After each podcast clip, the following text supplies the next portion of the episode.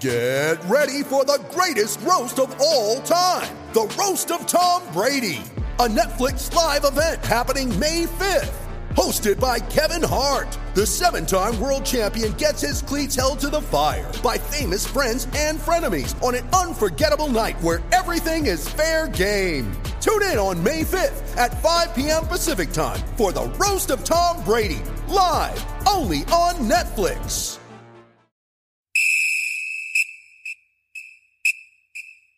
All things New Orleans Saints. This is Who Dat Discussion.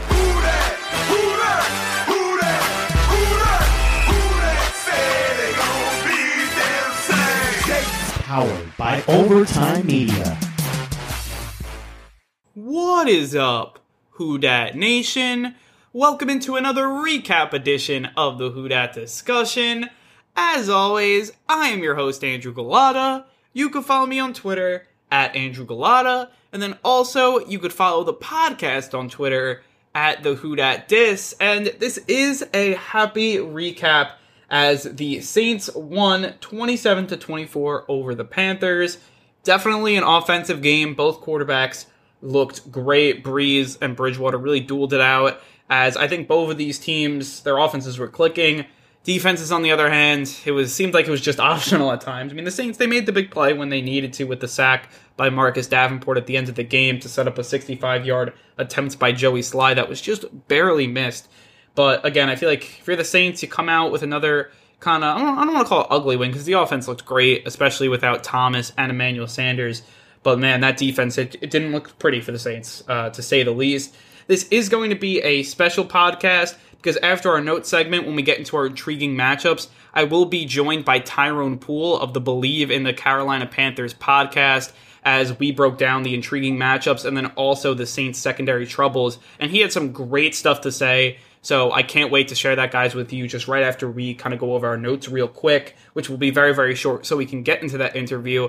And then after, we're going to come back and then talk about the Saints' grades here from when we go from the quarterback all the way down to the coaching here. And, you know, we go group by group as we always do here. So just starting off with some notes here, and then we'll get into the interview with Tyrone, and then we'll finish up with our group by group recap here. So we're basically just going to talk about team stats here, kind of some overall trends of this game, and this Saints offense I think played outstanding. I know they only put up 27 points, but it kind of dictated them to put up 27 points because you wanted to be on the field as long as possible. I mean, today Drew Brees and the Saints offense was the best defense for this team. And Drew Brees was arguably the best offensive and defensive player for the Saints today. I mean, or yesterday, I really should say. So, I mean, again, I feel like this game, when you look at the first downs, third down, conversion percentage, like all this stuff, the Saints did an outstanding job. They converted 26 first downs, which is something that's really big compared to Carolina, who only converted 18. On third down, the Saints were 12 of 14, which is just outstanding. They did a great job in that front. I mean, Carolina was great on third down, too. They were 6 of 9, which just shows you that both of these offenses really dominated, but the Saints were able to kind of just keep the ball in their hands for as long as possible, which is really what won them this game. I mean, at least that's what I think in my mind. So that's obviously this offense without Michael Thomas, without Emmanuel Sanders. I mean, they're really clicking. I mean, shout out Marquez Callaway, Deonte Harris. I mean, really all of them. They played an outstanding game. And to me, you got to give them a ton of credit here because, look, it could have easily been another outcome in this game. And that's something that I feel like, you know, you could have Brees not play well. Brees, uh, people are still talking about how he's not so good. I mean, he played an outstanding game. I mean, he was spreading it all around to these wide receivers who definitely stepped up. I mean, as I just said, you had Callaway. I mean, Kamara stepped up for as a running back, eight receptions, as he always does. But, I mean, he had a good game in my mind. Tre'Quan Smith had four for 54, which is not bad. Deonte Harris caught the touchdown. Jared Cook caught a touchdown. I mean, Brees was definitely spreading spreading it out. Excuse me. You had Austin Carr who had a catch. I mean, the Saints were able to really spread it out on offense and have a great game. And you just look at the total plays. You have 67 total plays. You're doing something right. I mean, you have over 400 yards of total offense. You're three for four in the red zone, which should have been four for four, but they called the Marquez Callaway touchdown back because of an offensive pass interference penalty, which I thought was kind of bogus on Tre'Quan Smith, as it looked like he was trying to get out of the way, and they still called it on him. I just don't understand that. But look, we know that these penalties are going to continue to hurt the Saints, and the refs also um, are not going to do them any favors. Like we know that by now. And look, these kind of bonehead penalties kind of continued in this game. And um, when we talk about the defense, we'll definitely get into that. But that was something I felt overall this offense was able to keep the ball for a long time and really have long sustained drive, which is something that's really big.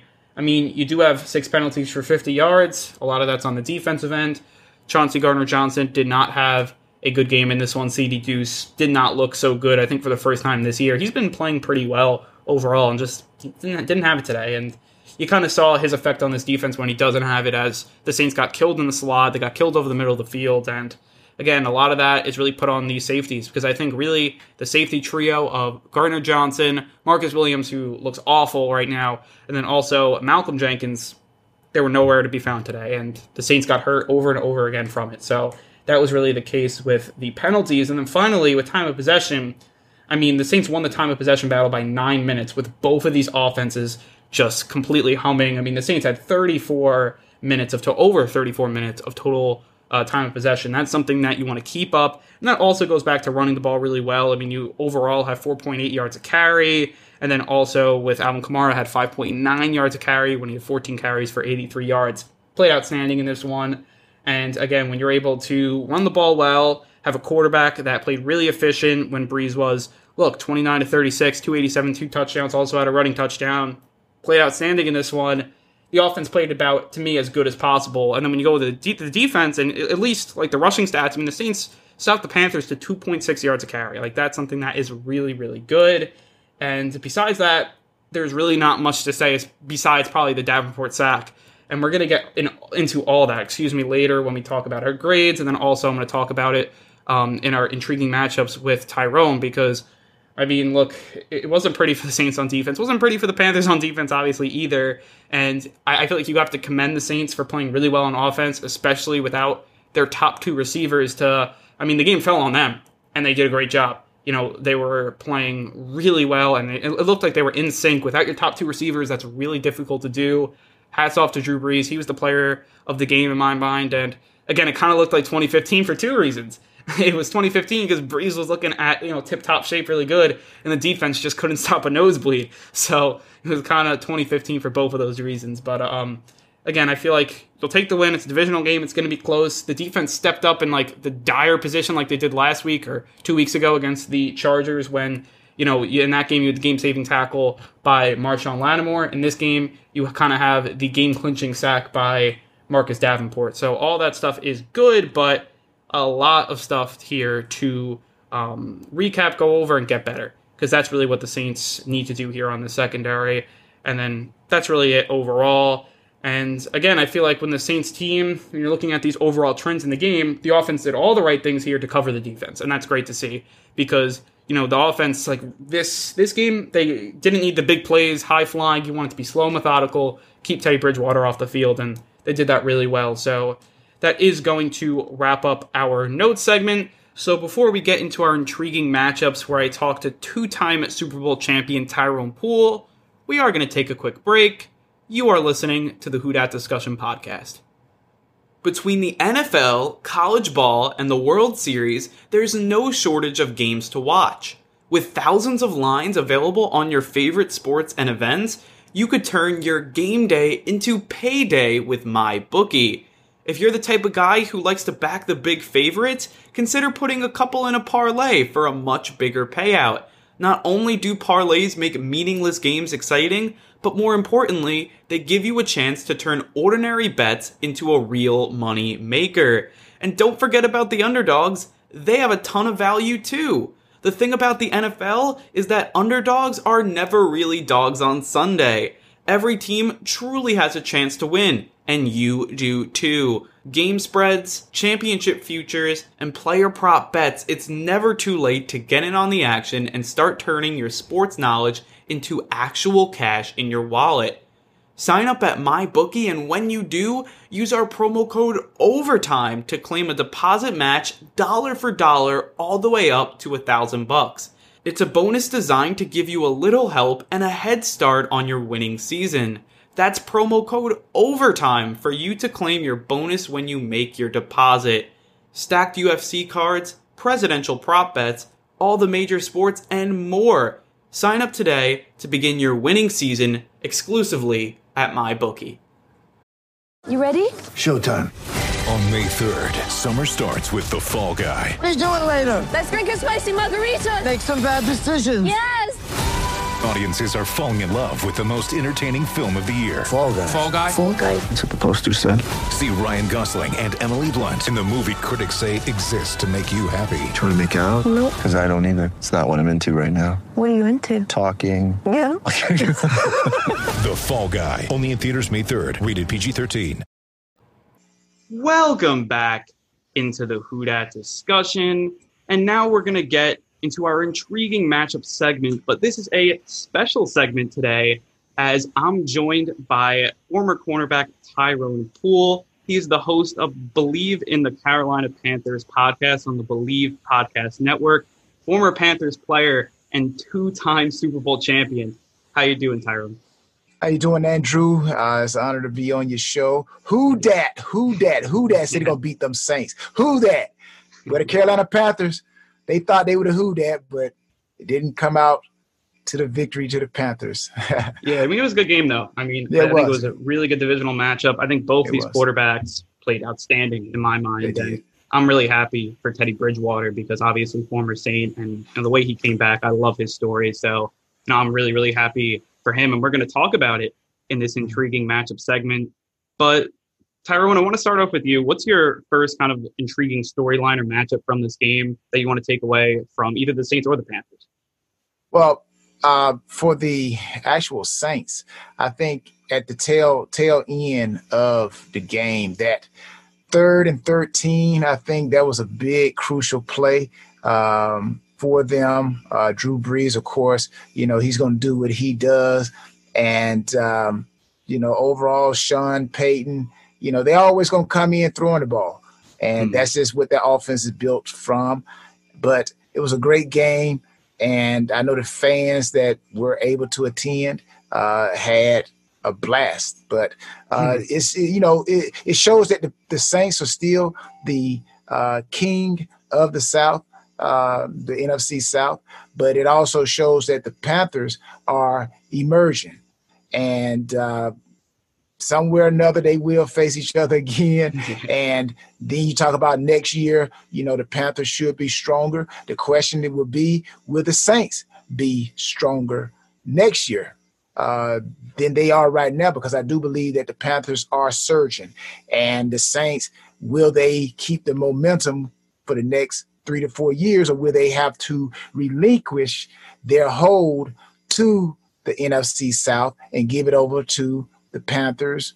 You know, you could talk about the Yeah. Bucs, but the Bucs are kind of, you know, they got an old quarterback. How long is Tom Brady going to be around? Exactly. Mm. So the Saints, the question is that I'm taking away from this game uh, not only can they still make plays when they need to make plays, but beyond this season, how much more do the Saints have in the tank to where they can be the top of the NFC South?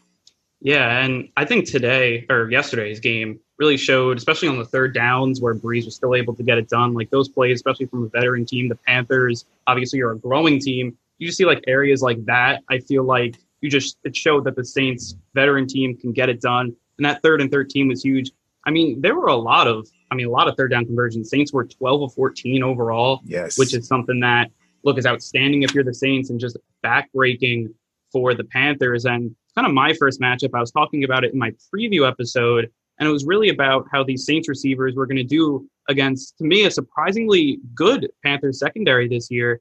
And the Saints were coming in without Michael Thomas, without Emmanuel Sanders, who's on the COVID 19 reserve list. And then you have Marquez Callaway really stepping up in this game, undrafted free agent, eight catches, 75 yards. He did get hurt later in the game, but he's doing fine now. So I thought, you know, especially on those third down plays, he was able to really make some clutch catches. And as an undrafted free agent, I think that's something that's really big. And also Alvin Kamara, we all know him. He was able to catch some big third downs. Jared Cook had a touchdown, Deonte Harris. But I really feel like the way this Saints uh, wide receiving corps did, they were able to get open for Brees. And I, maybe this is a question for you about the Panthers secondary. What did you see from them? I think they've been playing good to start the season. Uh, what was different today, maybe from past games? Well, again, you have a young secondary. Uh, you have people that are beat up, um, and uh, anytime you can't play, which in the NFL you can never play at 100%. Once that season starts, that's your only chance that you're going to ever be 100%. After that, you're basically playing uh, at the best that you can. And even though they're young, uh, they're still predicated on their front four. I still think Brown, Burns, who Burns came Yeah, and had game. some big hits on uh, Drew Brees. So anytime you have a front four, uh, front seven that is very stout, it makes it easier for your secondary. And these guys still being, you know, not really molding and coming together. That's why I say they're young, because you can have veterans back there, and if we don't have any playing history with one another, then we're young as far as getting the continuity of knowing each other. So again, this is a new team, uh, defense. Nobody really knows one another, but the secondary is beginning to understand the concept of Phil Snow, the defensive coordinator, and who better to understand where you are than to go against the Saints offense, even though Drew Brees was threw the ball 36 times and completed 29, you know, that's that's a pretty good completion percentage, but uh, you know, uh, didn't come away with no interceptions. And anytime you're playing against somebody like Drew Brees, you got to get him off of that back foot. You got to get him to moving around because once that back foot sets, then that ball is coming out. As you can see, 29 for 36, 287. So, but overall, uh, to keep Drew Brees 287 under 300, you know, that's still good. But the the fact that he completed the passes that he needed needed to complete, that is the sad thing for the uh, Panthers secondary. Yeah, I mean, I think you brought up a really good point about like communication and that stuff, especially going against Sean Payton, Drew Brees, so many different personnel packages, so many, they're throwing so much stuff at you. And the Panthers were coming into this game without their a starting cornerback for them, Rasul Douglas. I think that probably had a lot to do with it as well. It's like they're young and they're like six games they're playing with each other, and then you take a player out of that. So now it's a new player and new communication. And then to add add with that, you're playing against Drew Brees and Sean Payton, which you know, to re- just that relationship between them is just Yes. outstanding. And you know, they're going to be on the same page. So for defenses, I mean, like, how hard is it to kind of for them to be on the same page against when you have like a coach and quarterback relationship and really the whole offense? It's like maybe there won't be a ton of big plays, but they're able to kind of you know beat you death by paper cups. Like, what is that really like? Well, you you hit the nail right on the head when you have a quarterback and a head coach because the quarterback is an extension of the head coach on the field. And you know, I played for the Patriots, and that what made the Patriots so good. So mm-hmm. when people ask, and I'm pretty sure they would ask the same question with the Saints, who is more important? Is it Belichick or Brady? Mm-hmm. Brady or Belichick? Well, same thing with the Saints. Who's more important? Is it Drew Brees? Is it Sean Payton? Sean Payton or Drew Brees? Well, they both play their roles. You got Sean Payton is the general, and you got pretty much like Drew Brees. He's the guy in the infantry. He's the boots on the ground. So he carries out the plans and the mission. And when you have a guy like Drew Brees, he's able to manipulate what he sees on the field based off of the call that was given. And it's almost like sometimes I think they actually get in the huddle and the receiver come back and say, Hey, I think I got such and such beat. I got uh, uh, Eli Apple. I got him beat here. Uh, and Drew Brees, okay, all right, we're gonna call the same play, but this time I'm gonna throw the ball. I'm a back shoulder the ball on this throw instead of throwing it over. I'm a back shoulder it. So mm. just expect that, and then boom. But they're carrying out the same play that Sean Payton called in, but now Drew Brees having these many, many, many, many years of battle tested activity, he's able to manipulate the play, and that what makes their offense so tough to defend. Yeah, I mean, you were talking about the uh, back shoulder passes and stuff like that, like Brees and his connections with his receivers. He's one of the best at that with ball placement and stuff like that. And it's because of that communication. And if you're on the same page with, you know, Brees and Payton, and then, you know, you have Michael Thomas there, Alvin Kamara. I mean, I've just been talking about it all year. I mean, this offense, uh, a lot of people have been talking about Brees and, you know, is he done? Is he not? And it's like this offense, at least for this year, they have too many weapons. Yes. Sean Payton, Drew Brees, Alvin Kamara, Michael Thomas. The list goes on and on.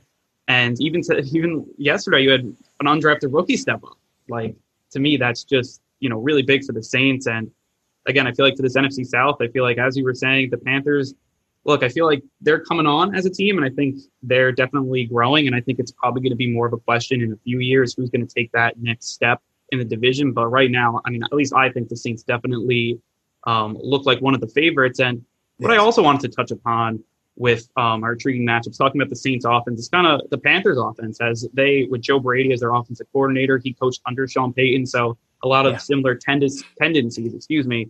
And I think what I really want to get into is Teddy Bridgewater and how he's able to run that offense because I think he looked outstanding in this game, which I'm really happy about, you know, because he was on the Saints and, you know, he is an amazing story. You know, he was 23 of 28, 254 and two touchdowns. And I thought he really made this offense extremely efficient for the Panthers, especially when they really weren't able to run the ball that well. I mean, he stepped in there and I think really ran a good show. So, I mean, what did you see from Teddy Bridgewater? Did you see anything different from past games? I think Andrew, like they call Teddy Bridgewater in Carolina, Steady Teddy. I think uh, Desmond has given him uh, the co-host of Bleav in Panther broadcast. Uh, he's given Teddy the nickname Steady Teddy, and and it actually showed again that you know he's steady. Uh, again, Drew Brees had a great percentage completion uh, percentage.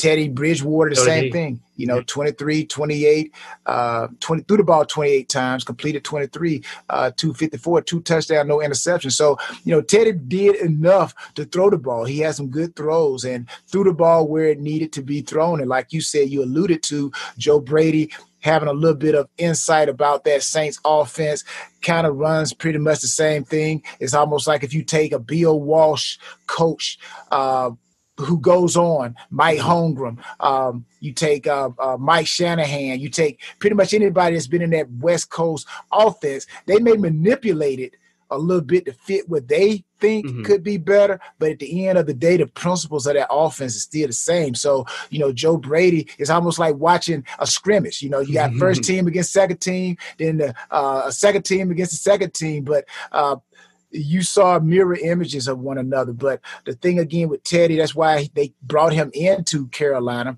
because, you know, even though Cam, you know, he is who he is, he's a different style of quarterback. And I don't think it's nothing against maybe his abilities. I think it was more about his knowledge of this particular offense. And Teddy Bridgewater fit the offense that Joe Brady wanted to run in Carolina very much better than Cam Newton. But Teddy did a great, had a great job. Um, yesterday and again he will have to learn to be that person that has to win the game because the running game you know wasn't really clicking uh, so much for the uh, panthers. You know you look at mike davis seven carries you know it- it's not i'm not even to say the yards because it's not it's not it's not good enough.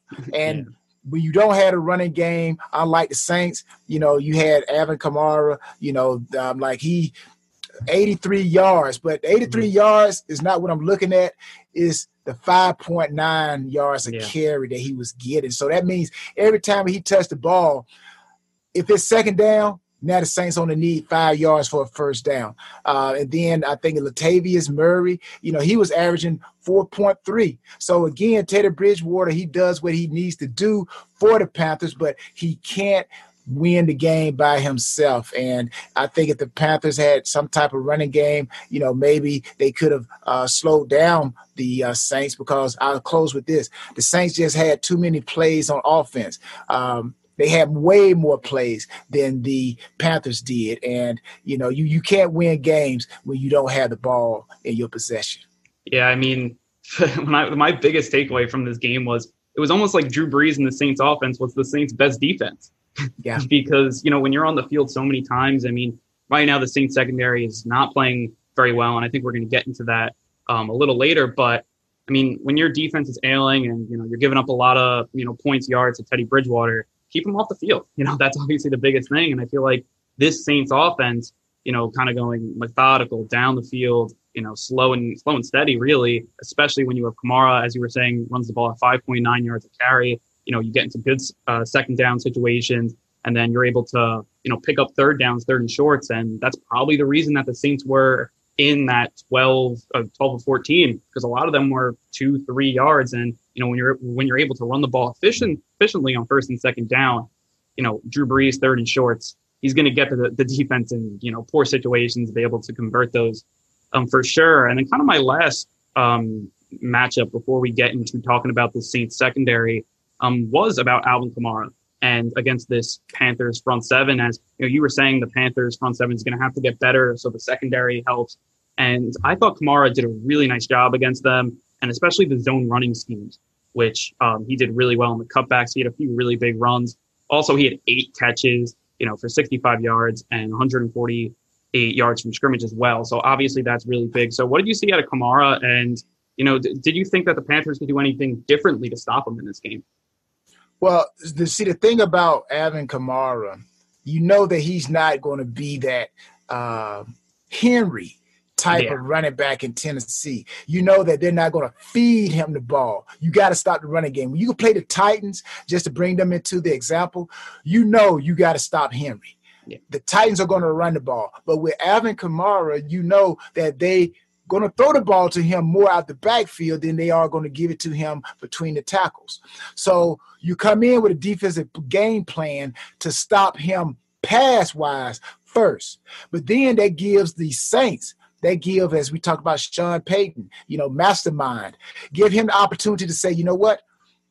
They're coming in here. The Panthers are coming in here to stop Kamara out of the backfield passing. So what we're going to do, we're not going to mix in more runs. So now your defensive linemen are taught to contain, and now you have gaps where Alvin Kamara can pick up an average 5.9 uh, yards a carry. But if you totally concentrate on his run, then I don't think he gets that 5.9. But at the same time, if you stop his run average, he's going to beat you as far as his pass average. So it's kind of like playing Russian roulette when you play mm-hmm. against the Saints, or if you play against a running back like Alvin Kamara. I even go back to Priest Holmes when he played with the Kansas City Chiefs. He was that type of guy. You didn't, you knew he could catch the ball in the backfield. How do you defend him? Okay, we're going to take him out of the pass. Then he gouges you for a high run average. Same thing, Marshall Faulk with the uh, St. Louis Rams. Same type of effect. So Alvin Kamara is the same type of athlete. You you got to pick your poison. Do we take him out of the pass game? Okay, well he gonna have a big run average, and he don't have to run the ball that much. So I think you know he's a guy that uh, Alvin Kamara is one of them guys that you really just got to flip the coin and say, I think they're gonna pass on this down, and you call a pass defense, you know. So, but he's a heck of a guy. He fits that offense very well for what Sean Payton wants to do.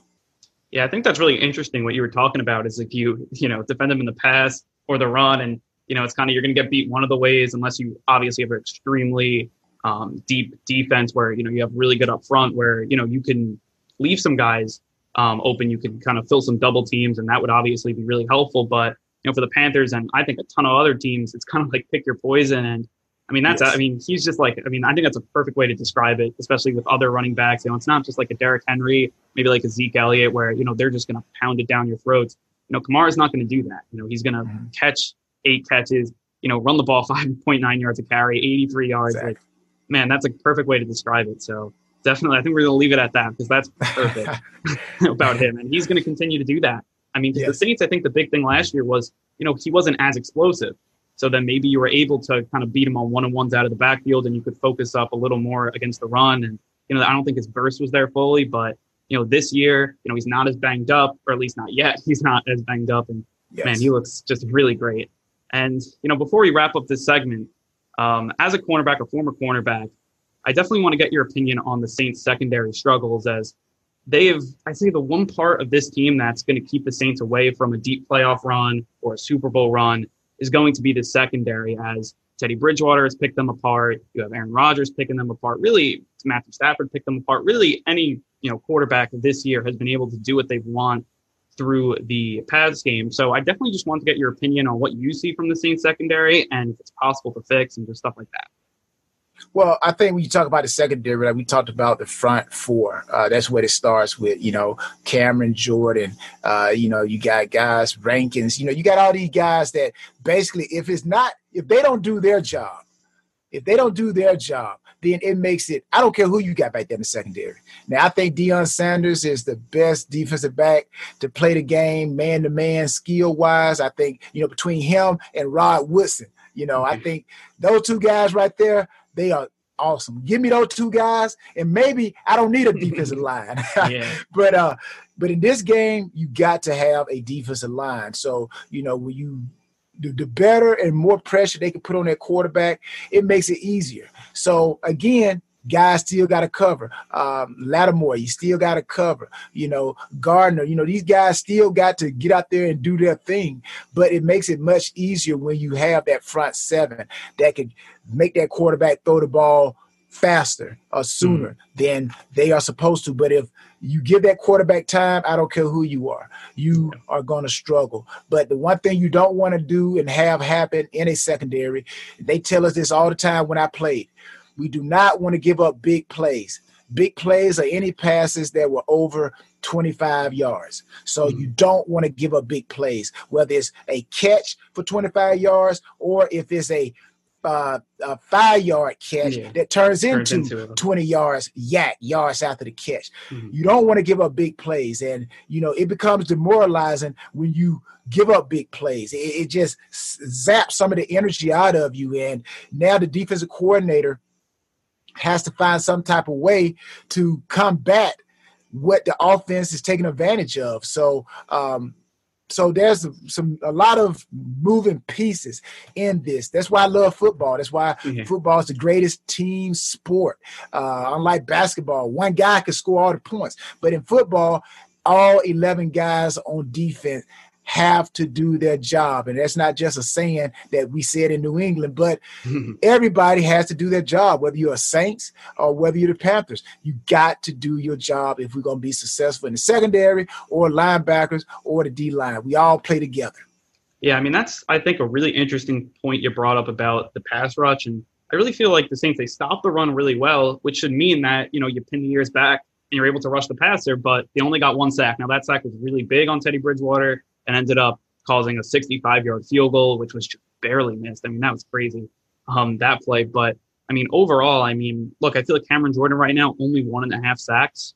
That's something maybe to look at. Marcus yeah. Davenport was hurt for most of the season. He just came back two weeks ago, and he obviously had a big sack in this game. But I really like that point you brought up because, like, you would think if you're stopping the run so well, you're able to at least bring pressure on Teddy Bridgewater and make him feel uncomfortable and it just didn't seem that way. I mean, at least from my point of view, it seems like he was able to sit back there and kind of just, you know, pick them apart. And I think the other thing that you said, which was, I think for the Saints is just really big, is stopping the big plays. And I, I think that starts with Marcus Williams, their safety. Just, you know, he's missed, I think, on some coverages and, you know, identifying some things and, you know, some mental errors. I feel like that's, you know, a big thing. And I think a lot of people talk about those mental errors and, you know, especially for the secondary, like how big is you know, that prevalent you feel, or is it just maybe a Saints thing, or is that just something like, you know, you go back to do your job and stuff like that? Um, could other mental errors from other players maybe make you look bad and like stuff like that? You know. Yeah, well, you know, I, I want to say this uh, before I answer that question. Mm-hmm. You know, a lot of people they're they're big on stats. You know, well, this team is number one against the run. Uh, this team is number one against the pass. Those numbers can be miscrewed because if you're number one against the run, that means people maybe throwing the ball against you more. Yeah. If you're number one against the pass, that may means that people choose to run against you more. Mm-hmm. So you don't get as many pass attempts to show the vulnerability of your pass defense or your uh, run defense. The numbers that I try to look at are third down efficiency and points scored against you. Mm-hmm. Now, now teams are scoring a lot of points, touchdowns then your defense is very you, you're going to struggle. You're not going to win championships. But if you got a low percentage of points scored against you and you get off the field on third down, now, in order to get out the field on third down, that means on first and second down, you really have to whip that offense's butt. Mm-hmm. You have to put them in second and 10 or second and long, but you can't give them third and short and expect to have great third down efficiency defense. So, uh, again, uh, you got to be able to do those things. But uh, communication in the secondary is very, very uh, vital, very important. And if you don't have that communication, um, you know, you, you're mm-hmm. going to struggle. You're going to struggle. So yeah. the Saints secondary really got to pick it up, and they got to take it upon themselves to try to study and find out where their vulnerabilities are.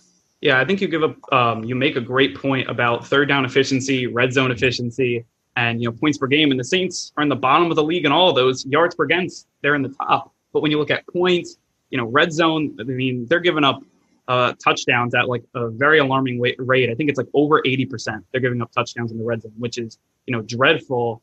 And do you feel like that falls on coaching or is that more of player um, execution, especially in those spots, third down and also in the red zone? Is that something, you know, as a player, you know, you feel like there could be a disconnect coaching wise, or is it more just guys not executing? Yeah, and that's a great question. I think it falls more on the players. Um, than the coaches. Now, the coaches are accountable as well, uh, but everybody studies films. And if you don't study film as a player, every defense, now this is just my, just my, not because I play defense, yeah. but I believe that every defense can stop every offense, offensive play. Yeah. And some offensive fans out there may say, Tyrone, man, you full of whatever. Same But fans I- may not. Exactly. But I definitely believe that every defense can stop every offense. If you don't believe me, go ask yourself why does the off the NFL try to implement so many rules Yeah. to handicap the defense? Mhm, Because they know the defense is a pin your ears back and we go at it. Mhm. And offense, everything has to be timing. If that timing is thrown off, then bam, nothing's going to happen. So that right there is just you know one of my um, Yeah. rebuttals to if somebody said, I don't believe defenses can stop offense. But again, talking about like you said in the red zone, guys have to know what team tendencies are, and you have to understand the weaknesses and strengths of that defense. So if you understand the weaknesses and strength of your defense, then you know as you get closer to the end zone, you know what they're going to try to do. Uh, wide receiver, he either going to run a slant or he's going to run a fade. So, from a player standpoint, you now have to make the actual play. The coach has called the play. It's man to man. You know you're in man to man. Mhm. So that's why I said in the beginning, it's probably more of the player Yeah. than the coach because the player still has to carry out the actual play. And this is where the athletic ability and film study of the player comes into play. Yeah, do you think that like like problems in that, especially in the red zone, does that get stressed more just because smaller areas, offenses are probably going to go back to their bread and butter, as you were saying, slant, you know, corner routes, fade routes, and then also running the ball is obviously really big. Does a player kind of his strengths and weaknesses, does those get? I mean, I, I guess like more shown in the red zone. Would that be something that's? I think in, in in practice, what we do uh, as players and what coaches do, giving everybody a little bit of insight here, um, it's almost like you put your players under pressure. Mhm. Pressure meaning coaches know what their individual players can do. That's why they have substitution.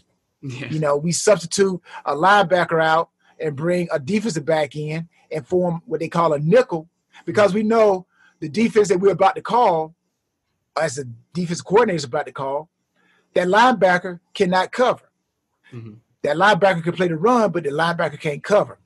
so you bring in a nickel, someone who is a hybrid, who can play the run, but also can Okay. cover. Yeah. So I, I definitely ag- agree and, and, and say that you know the player's ability. Uh, every coach knows the player's ability, and they actually go through practice and they put us in particular situations to see how we're gonna react. So when we get to the game, the coach already knows what type of defense he needs to call, who he needs to help. Well, if we're gonna double, well, we don't need to help Andrew double Mhm. his receiver. Andrew has showed us. I'm kind of give you some props here, Andrew, playing corner. Andrew has shown us in practice that he can cover one on one, but Tyrone has struggled. So when we go into the game, we're going to tell the safety to double down with Tyrone, and we're going to leave Andrew by himself. So leading up to the game, the coaches already kind of know the weaknesses and strengths of the defense, but at the end of the day, the players still have to step up and carry out the task. Yeah, great stuff. And I love all the insight and especially on this situation because I feel like the Saints, if they're going to be, you know, probably Drew Brees' last dance final season, their mm-hmm. secondary is going to have to play better if they want to, you know, make a Super Bowl run. And I think that's great insights to how to fix it and kind of where the problems are. So thank you for that. And thank you for coming on the show.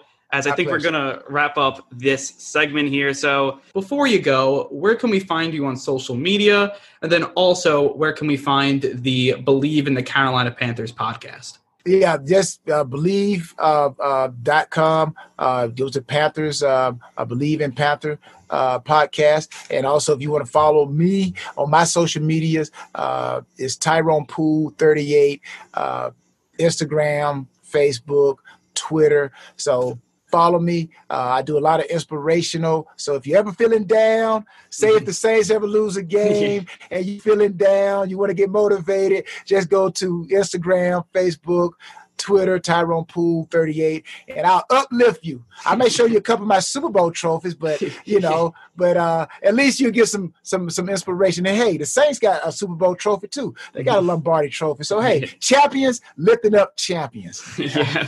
Thank you for coming on, Tyrone. It's been a pleasure, man. All right, thank you, Andrew. Thank you for having me.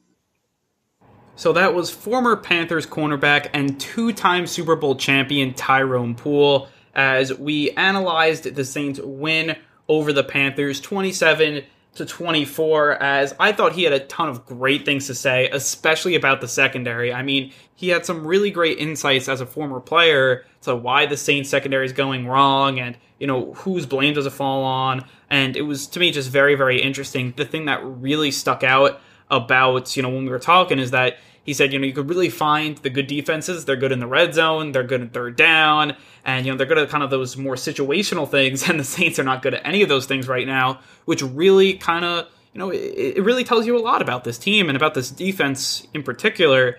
And overall, just had a great time talking with Tyrone. Definitely check out the Bleav in the Carolina Panthers podcast and check out what they're doing on there as well. If you want to hear anything on the Panthers, definitely check the podcast out. You know, the old saying is, you know, keep your friends close, keep your enemies closer here with the Panthers. And, you know, definitely check them out to keep yourself up to date on all things Panthers. But now I do want to jump into our Saints grading here. We're going to go group by group as we always do with our group by group recap here. Starting off with the quarterbacks with Drew Brees, and I'm going to give him an A plus in this game. I thought he played outstanding. He's the reason the Saints won this game.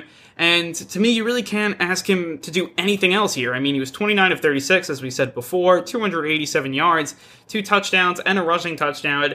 He did it all. I mean, a 91 QBR, a passer rating of 118.4.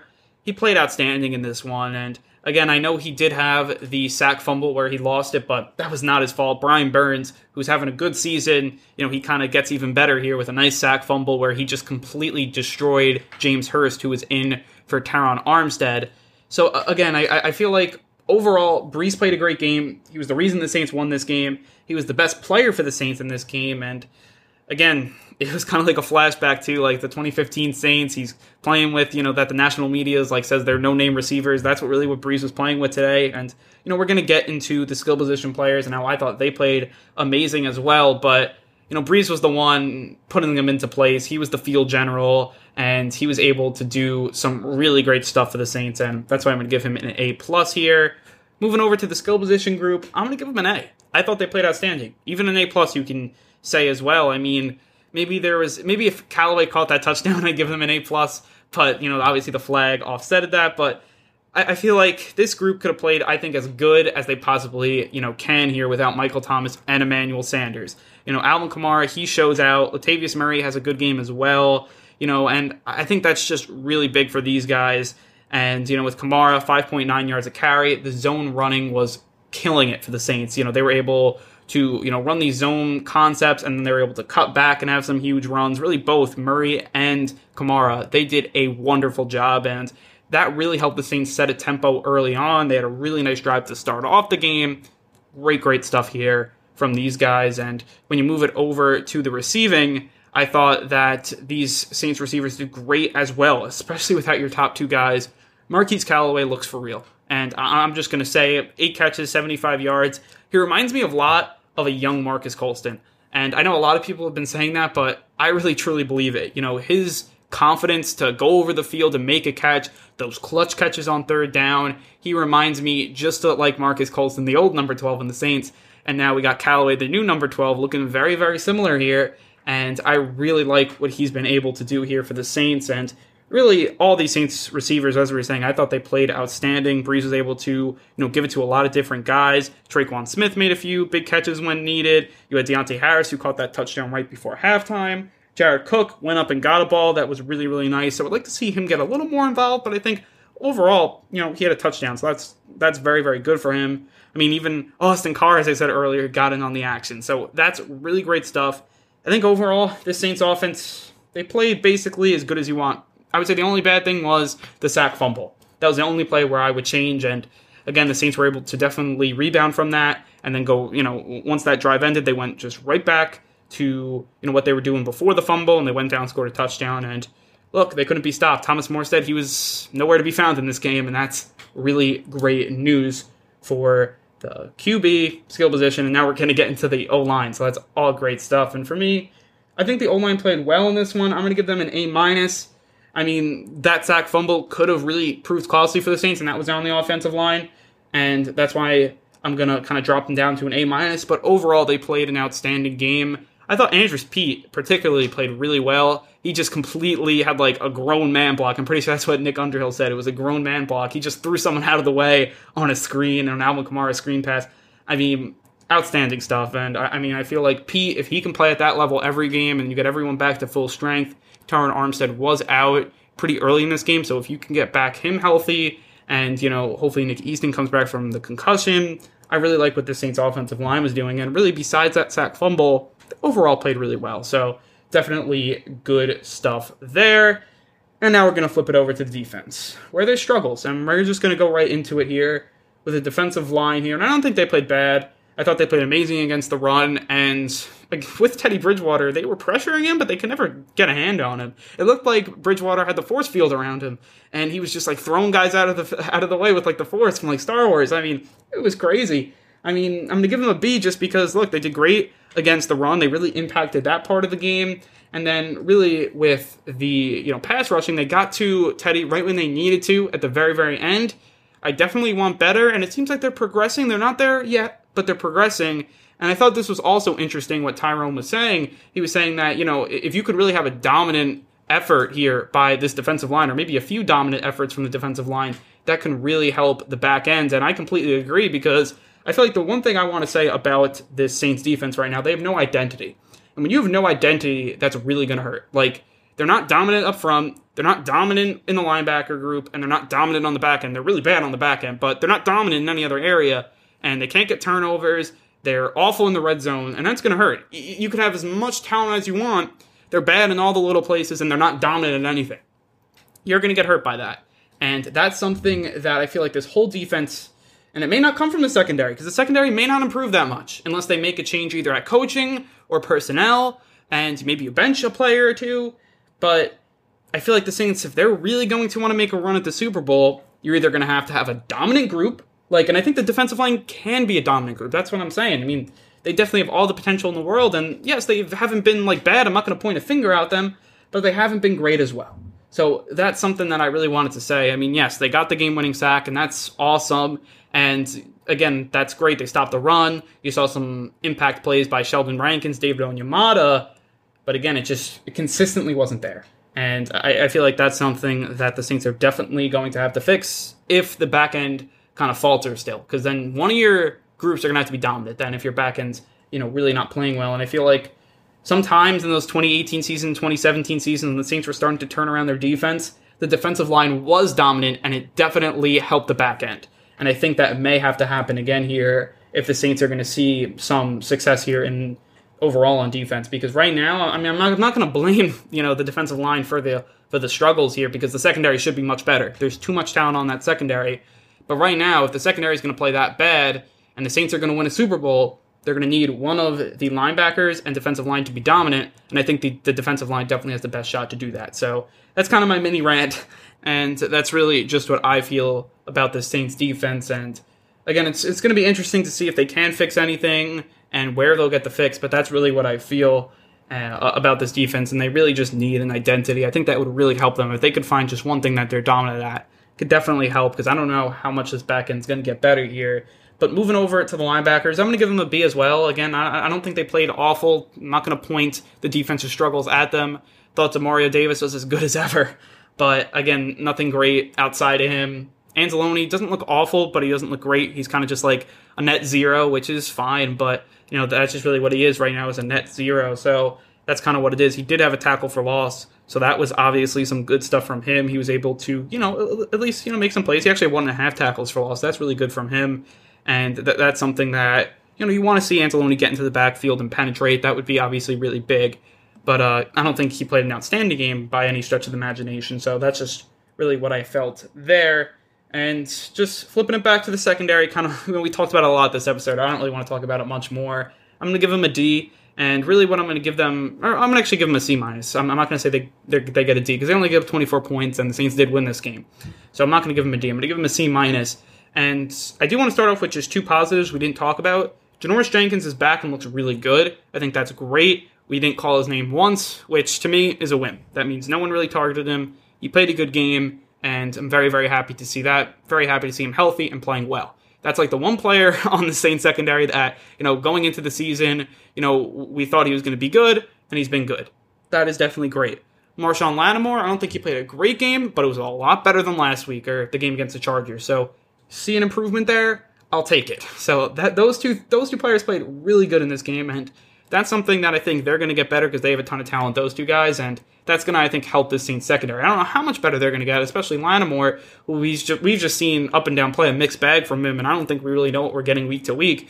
But if he can consistently, you know, be the player that you know we've seen him be for so many years, I think that can really help, and I think it definitely will help. But I, th- I think the Saints' biggest struggles is the safety group, which I really, I really thought they were going to be good going into the season, and boy was I wrong because Marcus Williams has taken multiple steps back at this point, and a lot of Saints, you know, podcasters, fans, analysts, they're saying to bench him. And again, I, I don't know if they should. I mean, I wouldn't be definitely mad about it. I think DJ Swearinger is going to give you kind of more steady play. He's not going to have the boom plays that Williams has the possibility of having, but he's not going to give up 74 yard touchdowns. I'll tell you that much. He's a veteran. He's a pretty good player, and you know, I, I think he's shown actually spurts of being really, really good. So maybe, you know, he goes in there and plays really well for you. I mean, at this point, I think it's worth a shot.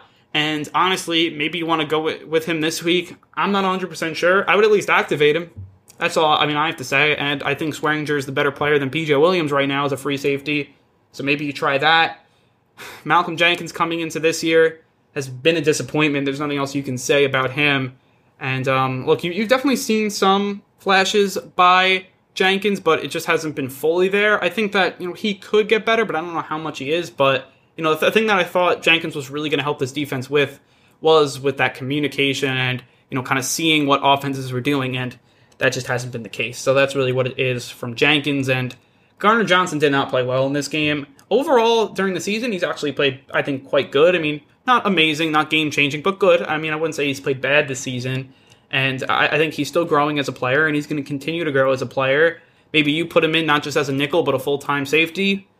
I don't really know. And it's just going to be interesting to see how that all works out. But the safeties are a real problem for the Saints. Big plays, penalties, not being disciplined. That's all a problem with these safeties.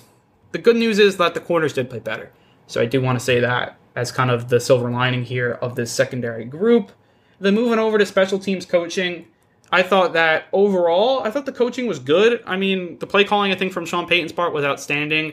Again, I don't think Dennis Allen's play calling was bad either. Everyone was kind of saying, oh, we should get rid of Dennis Allen. I don't think he's so much of the problem. A lot of his job is play calling, and I thought he, really put some nice plays for the Saints defense to execute, and they just flat out didn't. So that's really the case here for Dennis Allen and the Saints coaching staff. And special teams, I think, was great as always. Wil Lutz looked good in the return game. It was nice to have Deonte Harris back. And then also, I mean, Thomas Morstead wasn't even on the field, which is great to see. So that's really it here from our group by group recap. And that's all I got for you guys in this podcast. It was a long podcast, was a long recap, but I hope you guys enjoyed our intriguing matchup segment with two-time Super Bowl champion Tyrone Poole, and then also our normal notes and you know group by group recap segments as well.